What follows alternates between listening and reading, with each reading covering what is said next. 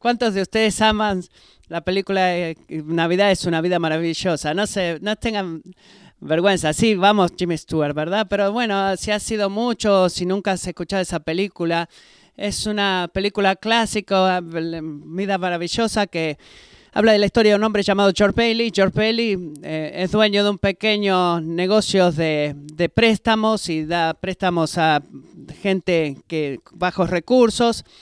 Y él está, a pesar que está toda su vida buscando de ayudar al prójimo, él está siempre con su enemigo en contra de él, el señor Potter, que él, desea poner al Mr. Bailey fuera de negocio porque él es dueño de casi todo el pueblo. Así que una noche buena, George Bailey va a un momento eh, en que su situación económica se pone muy mala y se vuelve muy mala. Y George rápidamente cae en depresión y decide eh, suicidarse convencido de las palabras que el señor Padre siempre le dijo, que él valía más muerto que vivo. Pero antes de quitarse la vida, él conoce a un ángel llamado, llamado Clarence que lo busca a, cómo sería, le muestra cómo sería su pueblo si George nunca hubiera nacido. Así que es una muestra aterradora para el señor George, por ejemplo, lo menos, de un futuro imaginario que tiene un efecto profundo, si ustedes ven la película, en el corazón de George y en su mente. Él se da cuenta de que su vida no ha sido una pérdida, de que no ha sido en vano. Y a pesar de, sus, eh, de que sus sufrimientos presentes permanecían, su actitud cambia y lo transforma y se transforma su actitud de una desesperanza a una esperanza. Ahora, hay muchas diferencias entre eh, George Bailey y Bedford Falls y, el capítulo 8 de Daniel. Pero también hay algunas similitudes. Es similar en el sentido de que Daniel, como George, se le está dando una imagen, una pizca del futuro y tiene un profundo impacto en el corazón y en la mente de Daniel, y esa es la similitud, pero hay diferencia en el sentido de que el futuro que Daniel está viendo en este capítulo, y esto es muy importante, no es imaginario. Esa es la diferencia, es real. En este capítulo Daniel ve gente verdadera cometiendo grandes maldades que causan gran sufrimiento gente verdadera cometiendo eh, cosas malas y provocando un gran sufrimiento. Y para poner en contexto, si han escuchado los sermones en el capítulo 7 de Daniel, es donde Daniel nos da esta gran muestra de la historia humana desde los días de Daniel hasta el día que el Señor retornara. Toda la historia humana en ese tiempo. Pero en el capítulo 8, él hace un enfoque más cerca hacia una imagen de esa secuencia. Es como haciendo un doble clic en un punto en el tiempo y él se enfoca en aproximadamente un tiempo de 400 años de la historia humana, en particular los eventos mundiales y la implicación para el pueblo judío. Y eso es lo que está sucediendo aquí. Y no es una preimagen. En efecto, Daniel dice que cuando ve esta visión, dice que es un es, es increíblemente eh, abrumadora. Y creo que eso hay razones obvias, porque de principio al fin Daniel, en este capítulo entero, ve dolor y sufrimiento. No hay un punto de retorno en donde cada uno vive eh, felices como en la película de Bedford Ford o la película de Navidad. Esto comienza en sufrimiento y dolor y termina en dolor y es tremendamente de ayuda. ¿Por qué digo esto? Bueno amigos, eh, discutiría con muchos de ustedes que hay muchos puntos de nuestra vida que comienzan en dolor y terminan en dolor. Vivimos en un mundo quebrantado y pecador. Y es así. Y un capítulo como este es de tanta ayuda durante esta parte de nuestro viaje porque nos enseña algo o algunas cosas. Y esto es lo que nos enseña, rápidamente, un resumen rápido. Nos enseña que Dios conoce nuestros dolores futuros, nos enseña que Dios controla nuestros dolores futuros. Y nos dice, nos ayuda a ver cómo que al Dios conocer y controlar nuestros dolores futuros, podemos ser fieles al seguirlo a Él en el dolor presente. Y eso es lo que sucede en el capítulo 8. Dios conoce nuestros dolores futuros, controla nuestros dolores futuros y, y, eso nos ayuda a ser fieles en el dolor presente. Y estos son mis puntos. Punto número uno, veamos esto juntos. Dios conoce nuestros dolores futuros. Él conoce nuestros dolores futuros. El capítulo 8 de Daniel abre con esta visión que Dios dio a Daniel más o menos en el año 550 a.C., durante el reinado del rey Belsázar, que era un rey babilónico. En el capítulo 7, la visión que Daniel tuvo acá en el capítulo 8 está llena con todos estos animales que simbolizan diferentes reinos y reyes. Es muy simple. El primero que Daniel ve eh, aparece como un carnero, con dos cuernos, en los cuales el ángel Gabriel le dice en el verso 20, que son el rey de Persia y Media, dos cuernos, y la verdad de que uno de los cuernos es más grande y más alto que los otros, eh, apunta a la verdad de que en el imperio medio persa la parte persia era significantemente más fuerte. Y, Sirio el Grande, que dominó, que unió los reinos medios en persas y que los hizo el imperio, él era persa. Y eso es lo que sucede ahí. Y volviendo al capítulo 5 de Daniel, es la única no es la única vez que vemos esto en Daniel, vemos que los medos y persas conquistaron Babilonia, matando a Belsázar. No es necesariamente este libro cronológico, en el año 539 a.C. Y antes de que los medos y persas conquistaron, se dirigieron a todas partes del mundo y se convirtió en el imperio más grande hasta ese momento vista. Así que miremos versículo 4 del capítulo 8. Esto es una muy buena descripción del éxito que Sirio y sus sucesores persas tuvieron por los próximos 200 años. Ninguna bestia podía mantenerse en pie delante de él, ni nadie podía librarse de su poder. Hacía lo que quería y se engrandeció. 200 años de historia persa en ese versículo. Miremos el versículo 5. Daniel ve este macho cabrío venía del occidente sobre la superficie de toda la tierra sin tocar el suelo. El macho cabrío tenía un cuerno prominente entre los ojos. Versículo 7, lo vi venir junto al carnero, enfurecido contra él, hirió al carnero y le rompió los dos cuernos, y el carnero no tenía fuerza para mantenerse en pie delante de él. En el versículo 21, Gabriel le dice a Daniel, que el macho cabrío peludo representa el reino de Grecia. El reino de Grecia. Y, ese gran cuerno representa a quién? Al primer rey del imperio griego. Ahora, pregunta de historia, ¿ok? ¿Quién conoce cuál fue el, primer gran rey del imperio griego? Es Alejandro el Grande. Sí, ¿verdad? Alejandro el Grande. Y en el año 334 a.C., Alejandro eh, guía su ejército griego a conquistar todo el imperio persa en solo tres años. En solo tres años. Eh, con la velocidad de la luz se movió tan rápido que, como dice acá el paisaje bíblico, sus pies nunca tocaron el suelo, parecía. Se seguían corriendo. Vinieron del oeste, vinieron de Macedonia y bajo el liderazgo de Alejandro conquistaron más de un millón y medio de millas eh, cuadradas excediendo incluso al imperio medio, medo-persa. Así que si el cordero, el imperio medo-persa, se convirtió en grande, versículo 4, el macho cabrío se convirtió en qué? Versículo 8, extremadamente grande. Y vemos la prueba a través de la historia. Pero todo eso cambió en el año 323 a.C., cuando Alejandro el Grande murió. Dice, el gran cuerno fue roto y su reino fue dividido entre cuántos generales? Cuatro. Casandro, Ptolomeo, Tágonos y Seleucidas. Así como el versículo 8 promete que después del gran cuerno, de ese cuerno vinieron cuatro reinos más grandes desde los cuatro puntos del mundo. Ahora, eh, Mateo, ¿qué pasa con la historia de, con la clase de historia? Este domingo no es la escuela secundaria. Bueno, escúchenme.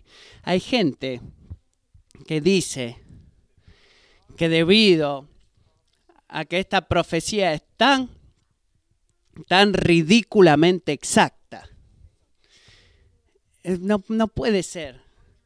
De que antes, cientos de años antes de que sucediera, que eh, este libro tuvo que haber sido escrito después de, lo que, de los acontecimientos, de que no hay forma, de que eh, se puede, tiene que haberse escrito después de que esto sucedió. Tú no puedes profetizar tan, tan precisamente, a lo cual yo respondo, ¿de verdad?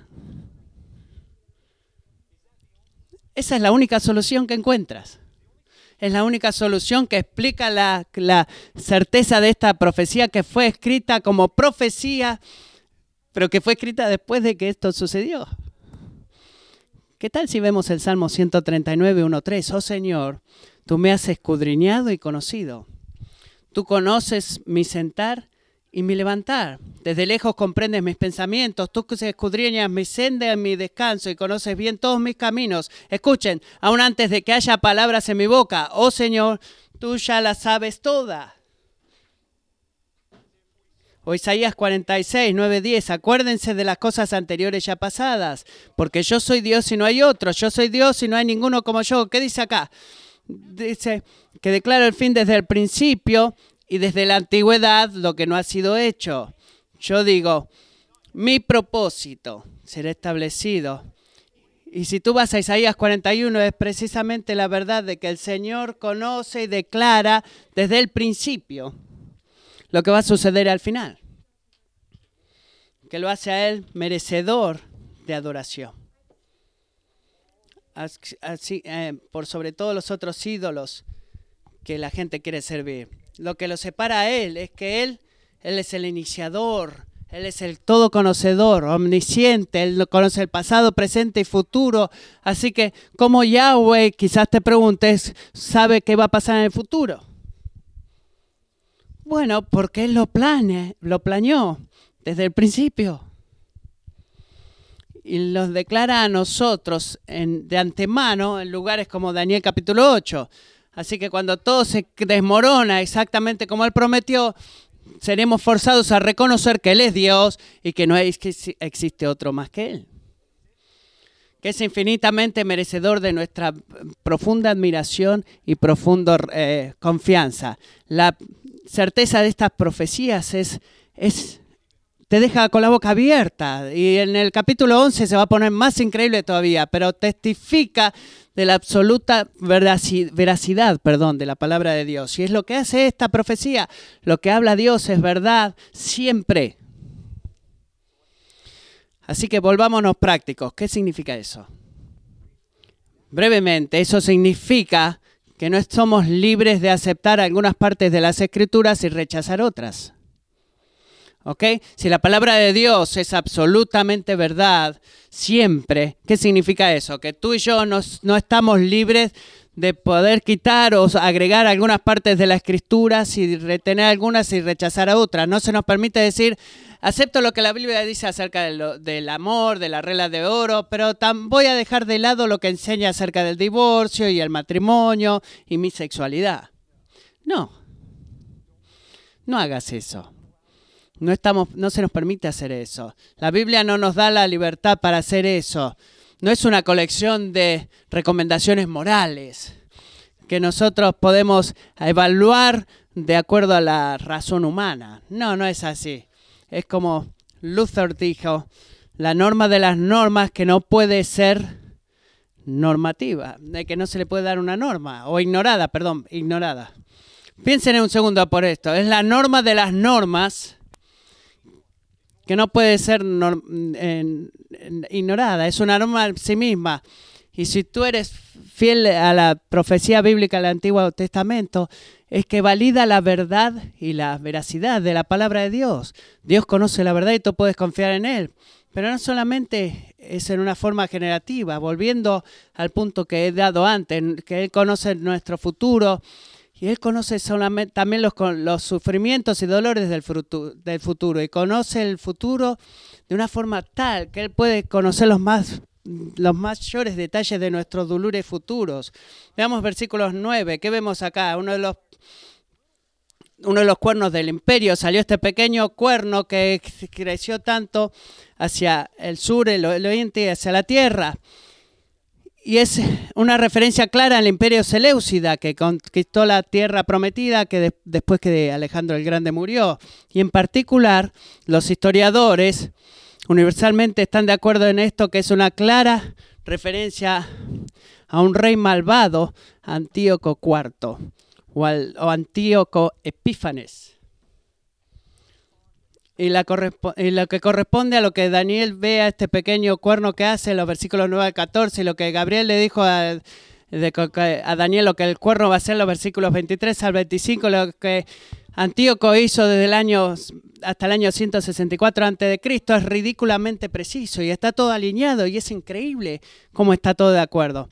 Y es también inimaginablemente malvado. Miremos el versículo 23 nos cuenta que al final de su reinado, cuando los transgresores se acaban, se levantará un rey insolente y hábil en intrigas. Y el versículo 25 dice que por su destruirá a muchos que están confiados. Perdón, hará que el engaño prospere por su influencia. Dice que este rey es eh, agresivo, es deshonesto, es un maestro de la intriga. Deben conocer que Antíoco no era el, el rey el rey que tenía que ser nombrado rey, sino que él se lo robó a su sobrino. Él lo engañó y usó tu poder eh, militar para imponer una, una autoridad temerosa, porque destruía todo lo que él iba a ver. Y lo que Daniel dice en el versículo 10, que este pequeño cuerno antíoco iba a poner sobre el piso al ejército del cielo o a las estrellas, se está refiriendo al pueblo de Israel, como el profeta Jeremías lo describe, el ejército del cielo, en Jeremías 33, 22.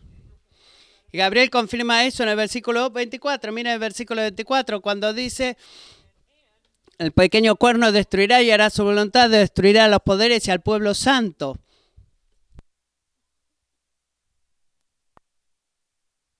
Quizás no sepas esto. Pero cuando Antíoco Epífanes invadió Jerusalén en el año 69 a.C., él destruyó la ciudad y brutalmente asesinó a 40.000 judíos, hombres, mujeres y niños.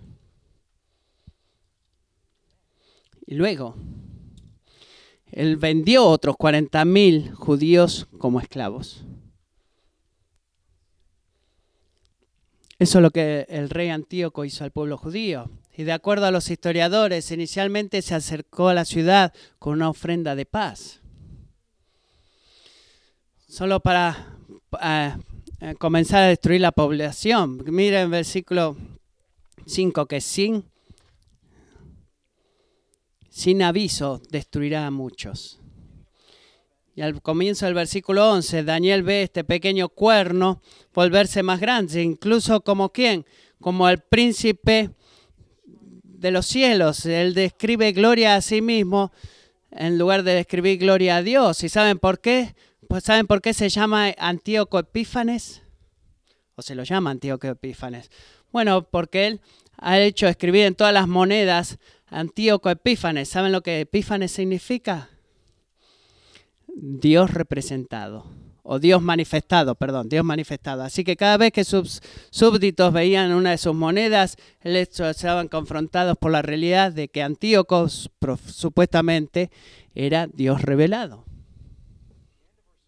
Y al final del versículo 11, Daniel ve eso, de que la ofrenda iba a ser qué? Hablando del templo de Jerusalén, iba a ser sacada de su lugar y el lugar del santuario iba a ser derribado. Sorpresa, sorpresa. En el año 167 a.C., Antíoco entró al templo en Jerusalén. Él construyó un altar para Zeus, el dios griego, en el medio del templo y comenzó a y sacrificó un cerdo en el templo de Dios. Él desprestigió toda la área y mandó a toda la y obligó a todo el pueblo judío a, abandonar, perdón, todas las leyes de Dios, no más circuncisión, no más leyes del sábado y todos los festivales que Dios le había pedido a Israel que, que cumplieran, él los, los anuló. Así que dice en el versículo 12, que él iba a arrojar la verdad a la tierra. Y esto no podía ser más exacto, y es exactamente lo que pasó con ese hombre. Y uno de los historiadores eh, de los récords en Primera de Macabeos dice que se, se destruían y arrojaban al fuego los libros de la ley que se encontraban, y al que se lo descubría con un libro de la alianza en su poder, o al que observaba los preceptos de la ley, se lo condenaba a muerte en virtud del decreto real. Porque el rey Antíoco lo condenaba a muerte. A cualquiera que tuviera una Biblia en su mano. Y esa es historia real. Esto lo leemos en el primer libro de Macabeos. Desde el año 175 al 154 a.C., este rey reinó. ¿Y por qué estoy entrando en todos esos detalles? ¿Por qué yo me tomo tiempo para hacer una recopilación de la historia? No es solamente para recordarnos que la palabra de Dios es excesivamente verdadera y digna de confianza, sino para enseñarnos que la Biblia describe nuestros enemigos espíritus y físicos con brutal honestidad. Sígame en esto, son excesivamente grandes, dice la escritura, son de temer, triunfan en lo que quieren hacer, destruyen a muchos, se exaltan a ellos mismos en contra del Señor. Y se ven, eh, parece que se salen con las suyas. Algunas veces hace, está, sido oprimido, eh, por alguien que no tiene temor de la palabra de Dios o de la ley de Dios y parece ser como que se salen con la suya? Bueno, porque es de mucha ayuda que Dios describa que algo como eso está por suceder eh, a los judíos. Mm, la mayoría de nosotros somos gentiles. Y esto es historia. ¿Qué nos puede servir de ayuda a nosotros? Bueno, amigos, simplemente diría que prueba que Dios lo dijo, que Dios lo entiende, que Dios entiende de qué se trata la vida en un mundo quebrantado por el pegado, en donde la gente que oprime hace cosas horribles. Y Él lo entiende, Él nos muestra que Él entiende en su palabra nos lo muestra. ¿Y sabe lo que prueba? Prueba que cuando Dios habla palabras de confort, de esperanza y nos promete a nosotros esas palabras, Él no nos está engañando en comprar esta cuento de hadas religioso en donde todo va a ser feliz y va a estar bien. No, la Biblia habla honestamente acerca de nuestros dolores. ¿Por qué? Porque el Dios de la Biblia está íntimamente al tanto de nuestros dolores y sufrimientos. Lo que nos da otra razón más para confiar en las palabras de confort que Él está hablando y enfrentarlas.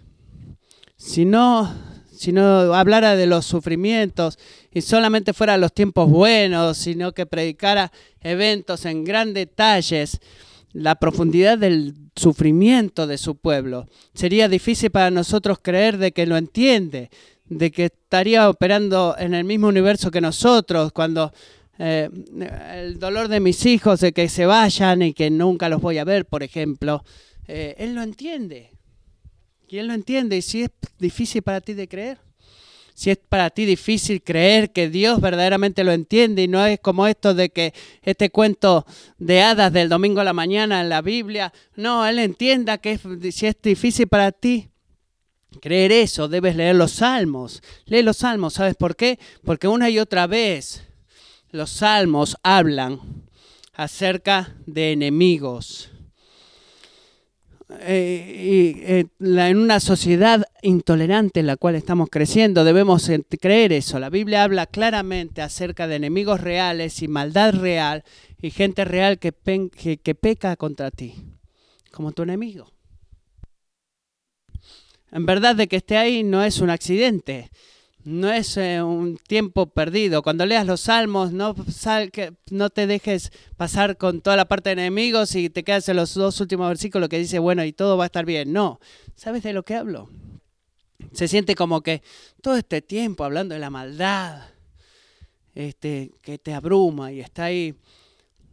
Pero esa es la vida real. Si tú no te enfocas en eso, si tú no te enfocas en el Señor, en el sufrimiento que esperamos por el pecado en nosotros, el pecado en nuestro alrededor, el pecado en el mundo, nunca vamos a poder genuinamente, en medio de nuestro dolor, aferrarnos con fe a las promesas de Dios. Tenés que aprender cómo leer la, eh, cómo la palabra de Dios te guía y que es honesta palabra a través de la maldad antes de poder recibir la palabra de confort que Él tiene para ti. Debes entender que Dios conoce nuestros sufrimientos futuros y, como dice en Éxodo 2, cuando Israel seguía esclavo en Egipto, dice, Dios vio al pueblo de Israel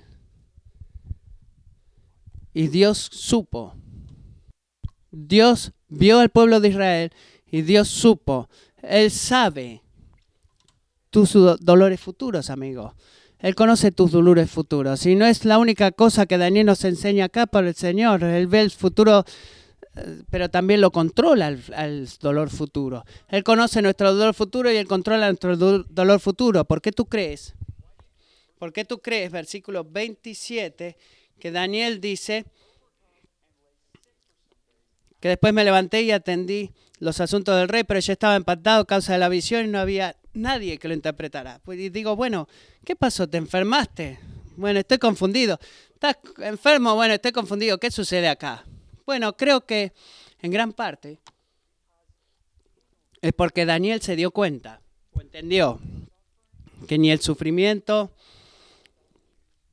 que los llevó a sus eh, eh, hermanos judíos y a él al exilio y el sufrimiento que resultó de la desobediencia, un ciclo de desobediencia y sufrimiento, desobediencia y sufrimiento, él se da cuenta con esta visión que ese ciclo no va a terminar en un tiempo pronto o en un futuro cercano. Miren el versículo 12. Daniel procede o percibe que la razón, y esto es importante, de que el pueblo judío estaba sufriendo tan gran sufrimiento ante el rey Antíoco, versículo 12, que el ejército de Israel será entregado ¿Por qué razón? ¿Por qué? ¿Por qué? Por la transgresión. A causa de la transgresión. Daniel vio, el ciclo de Israel pecando y Dios juzgando los pecados de Israel y que iba a continuar en el futuro. Y esa parte de la razón por la cual el capítulo 8 es inmediatamente seguido por el capítulo 9, en donde Daniel cae del rostro y empieza a orar pidiendo misericordia a Dios. Vamos a llegar a eso en dos semanas. Pero para el día de hoy, escúchenme en esto, amigos. Escúchenme en este punto. Si ustedes, como el pueblo judío, persisten en el pecado, si tú persistes en, con toda voluntad de desobedecer la palabra de Dios, te prometo que tú vas a sufrir por eso. Vas a sufrir, si no es en esta vida, en la vida por venir. Ahora, déjame ser muy cuidadoso en lo que voy a decir acá. El pecado personal o corporativo no es la única razón por la cual sufrimos. Considera a Job, ¿verdad? Considera a Job, la historia de Job. Él es un hombre inocente, pero sigue sufriendo. No voy a predicar un mensaje de Job ahora mismo, pero el punto es de que debemos fuertemente estar en desacuerdo con la gente que ve un pecado sin arrepentimiento eh, eh, como la causa de cualquier enfermedad física, por ejemplo. Pero sí, aunque es verdad, sigue habiendo verdaderas consecuencias por el pecado, las cuales Israel experimenta en parte en manos de Antíoco Epífanes, el cual es lo que exactamente Daniel prometió en el capítulo 8 de Daniel, y también en Deuteronomios 28, cuando primero hizo su pacto con su pueblo. Y en nuestro sufrimiento, Dios permanece en completo control. Recuerden lo que dije, Él no simplemente conoce nuestros sufrimientos futuros, sino que controla nuestros sufrimientos futuros. ¿Cómo vemos eso? Miremos el versículo 12. La primera razón por la cual vemos eso es porque Israel se le va a dar, será entregado. ¿Será entregada por quién?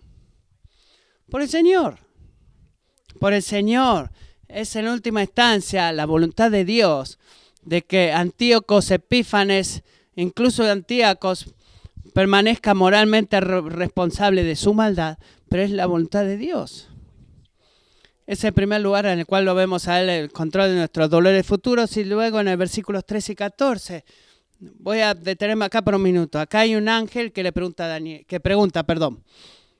Esta es como nuestra pregunta, ¿verdad? ¿Hasta cuándo? ¿Por cuánto tiempo será dado el santuario? Y él me contestó, por 2.300 tardes y mañanas. Ahora, discutiría de que tomemos ese nombre simbólicamente, como muchos de los números en el libro de Daniel. Si tú haces la matemática, eso es un poquito más de seis años en días, pero menos de siete años. ¿Por qué digo esto? Simbólico. ¿Por qué digo que esto es simbólico? Bueno, porque a través de la escritura el siete es el número de la, de la plenitud. Y, en el, punto, y el punto de Daniel acá es que el sufrimiento de Daniel bajo Antíoco va a detenerse eh, de toda la aniquilación. Es un sufrimiento real, pero no va a durar tonto para, eh, no va a durar hasta el mejor fin donde toda la esperanza es perdida. Así que, en otras palabras, existe un límite, un límite que Dios puso a la maldad a la cual Dios va a permitir sobre su pueblo y Dios no está contando ese límite o no marca ese límite en siglos. Él la marca en días. Ahora, quizás lo que debo decir en esto, que la maldad que eh, recibimos dura por siglos. No, no digo eso, que no dura siglos, no digo eso.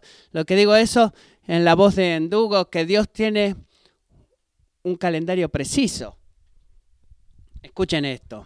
Él tiene un calendario preciso de los eventos de la historia del mundo, un calendario que es preciso hasta en el día. Y al mismo tiempo, eh, sin lugar a dudas,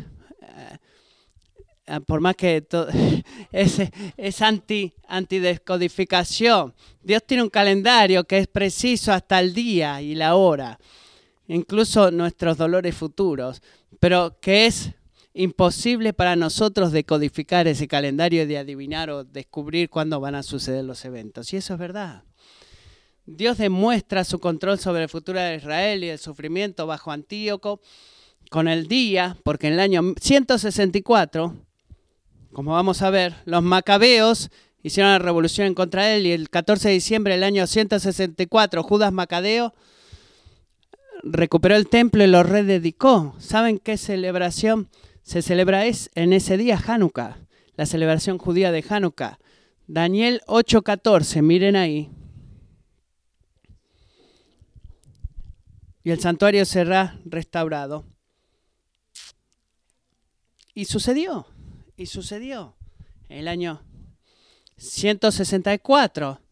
Y en el año 164 Antíoco repentinamente murió. Los historiadores anotan que fue em, atacado por una depresión grande y una tristeza muy grande después de una gran pérdida en una batalla. Él no fue asesinado, no fue envenenado, sino que repentinamente y sorpresivamente murió. Lo que si mira en el versículo 26, vemos que cuando Gabriel dijo que la visión era verdadera, no estaba mintiendo. Cuando dice que Antíoco se levantara contra el príncipe de los príncipes, pero se ha destruido sin intervención humana en el versículo 25, él habló la verdad. Habló la verdad. Antíoco causó tremendo sufrimiento para Israel, pero amigos, Daniel no solamente lo vio venir, él no solamente lo vio venir, sino que lo limitó, lo controló y cuando Antíoco alcanzó el número de días que Dios le permitió a él para gobernar, murió, se desapareció. Y es interesante que la forma en la cual Antíoco, este pequeño corte del tercer reino que es descrito en Daniel 8, es idéntico a la forma en la cual Daniel describe al cuarto cuerno en el capítulo 7. ¿Por qué eso es significativo? dos pequeños cuernos, uno del primer, del tercer rey y el de otro del cuarto. Pero ¿qué nos dice acá? Bueno, es la forma de Daniel de decirnos que debemos esperar este, este modelo, este modelo que toma lugar una y otra vez en la historia humana, en donde los reyes y reinos humanos rechazan la gloria de Dios y toman la gloria de Dios para ellos mismos. Ellos eh, oprimen al pueblo de Dios, pecan contra nosotros, oprimen al pueblo de Dios y luego Dios los quita del medio. Antíoco, la muerte de Antíoco fue una prueba viva de que Dios controla el sufrimiento en el, futuro de Israel. Dios controla el dolor y el sufrimiento en tu futuro también. Todo eso. Miremos el versículo 19, este es tan importante. Todo es apuntado, señalado. Nada Ningún de tus sufrimientos es casualidad. Cada día va a estar bajo el completo control de Dios. Hoy, mañana, la próxima semana, el año que viene, incluso si es un resultado de tu propio pecado y tu necedad, siempre va a ser controlado por Dios y usado por Dios para su gloria y tu bien. Y eso es increíble. ¿Cómo sabemos eso que es verdad? Amo hacer esa pregunta. ¿Cómo sabemos eso? Dame razones. Bueno, amigos, es porque en Daniel capítulo 14, versículo 14, el que el santuario va a ser restaurado, no nos apunta a Hanukkah en el año 64 a.C., sino que nos apunta al domingo al domingo de Pascua en el 33 después de Cristo. Miren Juan capítulo 2 lo que dice. Entonces los judíos le dijeron a Jesús, ya que haces estas cosas, ¿qué señal nos muestras? Traducción, queremos ver tu, tu currículum vitae. Y Jesús les, dice, les responde y les dice, destruyan este templo y en tres días los levantaré. Entonces los judíos dijeron, en 46 años, no lo entienden, dicen, 46 años fue edificado este templo y tú lo levantarás en tres días. Pero él hablaba del templo de su cuerpo. El templo de su cuerpo. Por eso cuando resucitó de los muertos, sus discípulos se acordaron de que había dicho esto y creyeron en la escritura y en las palabras que Jesús había hablado. Hermanos, hermanas, si tú eres, si tú estás en Cristo, escucha esto, si tú estás en Cristo cuando Dios restaure a Jesús, el templo sublime, el lugar de habitación, el santuario de Dios en la tierra para su de cuando Jesús resucitó de la tumba, si tú estás en Cristo en ese momento él te va a resucitar a tu punto preciso. Y ahora tú vas a estar en el lugar de habitación, vas a ser un pueblo, un templo restaurado para el para el Dios vivo y el Espíritu Santo de Dios que vive en ti. Dios en Cristo ha triunfado, ya ha triunfado sobre la culpa de tu pecado, sobre el poder de tu pecado. Y la resurrección del templo, del cuerpo de Jesucristo, prueba que un día Él va a terminar con el pecado presente para, para siempre. Y esa es una prueba para ti. Tu enemigo final, tu más grande enemigo, si estás en Cristo, tu enemigo final va a ser destruido. Y cuando caiga, no va a ser por ninguna mano humana que sea destruido, sino que va a ser destruido por la mano de Dios. Dios conoce nuestros dolores futuros, controla nuestros dolores futuros y creemos que eso es verdad por lo que hemos visto hacer en Cristo. Y eso nos permite a nosotros que la verdad de que conoce nuestros futuros y, y controla nuestros dolores futuros, Él nos va a ayudar a ser fieles en el dolor presente. Y ese es el punto. Si Dios conoce nuestros dolores futuros y si Dios conoce en verdad y controla nuestros dolores futuros, ¿qué significa eso? ¿Qué significa que podemos ser fieles a, Él en el dolor presente. Ahora síganme en esto, porque esto es donde eh, el resumen de toda esta predicación. Piensen en esto. ¿Qué hace que sea tan difícil poder seguir confiando en Dios y obedecerle a Dios cuando estás sufriendo? Piensa en esto cuando la, enfermedad no se va, cuando la forma de que los hijos no vuelven a la casa o que las cuentas se siguen amontonando, discutiría que en verdad que es tan a menudo, son tan a menudo en estas situaciones, es como que no vemos un final dentro de todo este problema. Y eso por ese motivo es difícil, si supiéramos exactamente cuándo va a terminar este sufrimiento. Sería fácil, no sería fácil, pero sería más, más llevadero, porque bueno, tú dices, bueno, ya falta poco para que termine, pero tan a menudo no tenemos idea cuando nuestros dolores presentes van a terminar. No tenemos idea. Para algunos de nosotros ha pasado por décadas y parece que nunca va a terminar. Y noten que esa fue la experiencia de Daniel, ¿verdad? Aquí está el sufrimiento con los judíos exilados en Babilonia. Dios le da una visión donde no ve nada más que con sufrimiento contigo para el pueblo de Dios por los próximos 400 años. No sé tú, pero yo eso no lo llamo una palabra de, de confort. Bueno, Dios, dale, este, necesito un poco de confort. No podría saber lo único que me muestra son otros 400 años de sufrimiento. Pero bueno, quizás no sea una palabra de confort que nos gustaría recibir. Pero o que Daniel quiso recibir, pero yo digo esto y te digo que sigue siendo una buena palabra. Es una palabra necesaria, es una palabra crítica, porque nos enseña que Dios conoce nuestros dolores futuros, que Dios controla nuestros dolores futuros. Y en la respuesta de Daniel, miremos un versículo para terminar, versículo 27, la respuesta de Daniel nos muestra cómo permanecer fiel al Señor en, el presente, incluso cuando hay eh, una expectativa de sufrimiento en el futuro. ¿Me sigue? Debemos ayuda, necesitamos ayuda para conocer cómo ser fieles en el presente, incluso cuando vemos una expectativa de sufrimiento en el futuro. Y en el caso de Daniel fueron por lo menos 400 años más de sufrimiento que él estuvo viendo. Así que miremos el versículo 27. Yo, Daniel, me sentí agotado y enfermo algunos días. Después me levanté y atendí los asuntos del rey, pero yo estaba espantado a causa de la visión y no había nadie que la interpretara. Creo que nos enseña por lo menos tres cosas este versículo para terminar. Cómo responder, cómo ser fieles en el presente. ¿Cómo podemos ser fieles en el dolor presente? Primero, debemos ser humildes. Debemos ser humildes, ¿ok? Cuando se trata del futuro, hay algunas cosas que Dios le permitió a Daniel entender. Hubo otras cosas que Daniel nunca pudo entender, incluso con la ayuda de una visión del Señor y la interpretación del ángel Gabriel. ¿Qué tan a menudo tú piensas, bueno, Señor, si tú me darías una pista de qué está sucediendo en el mundo ahora, en el caos en medio de mi vida, entonces podría entenderlo todo, todo tendría sentido y me podría ir a casa y tener fe. Bueno, Daniel tuvo una gran muestra de eso. Dios le dio una visión y cuando estaba confuso le mandó un intérprete y le interpretó. ¿Y qué dice él en el versículo 27? Sigo sin entenderlo completamente. Isaías 55, 9.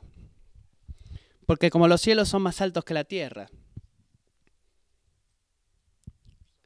Si tú estás sufriendo, amigo, por favor, escucha esto. Así mis caminos son más altos que tus caminos y mis pensamientos más que tus pensamientos. Nunca vamos a exhaustivamente poder entender y completamente entender todo lo que Dios está haciendo en la historia del mundo, el, fin, el final del tiempo, es por ese motivo que tanta gente está en desacuerdo, incluso en nuestras propias vidas, pero eso no significa que no podemos entender algunas cosas verdaderamente. Así que en lugar de permitir que tu falta de entendimiento gobierne eh, todo lo que y te lleve al temor porque no entiendes todo lo que dice, sino que permite que eso te traiga a la adoración, de que cause en ti de pararte delante del Dios que conoce todas las cosas y controla todas las cosas porque su grandeza es inescrutable. Sé humilde como Daniel en medio del, del dolor presente, seguro. Segundo, segundo, versículo 27 nos recuerda que seamos compasivos también. Sé compasivo. Cuando Daniel ve el intenso sufrimiento de que sus amigos exilados están por sufrir por los próximos, por los próximos 400 años, él está espantado, le, hace sentir una enfermedad física. El, el, dolor, el sufrimiento, la compasión. ¿Es esa tu respuesta y la respuesta de tu corazón cuando tú piensas en el sufrimiento que tu amigo que no conoce a Cristo? algún día experimentará.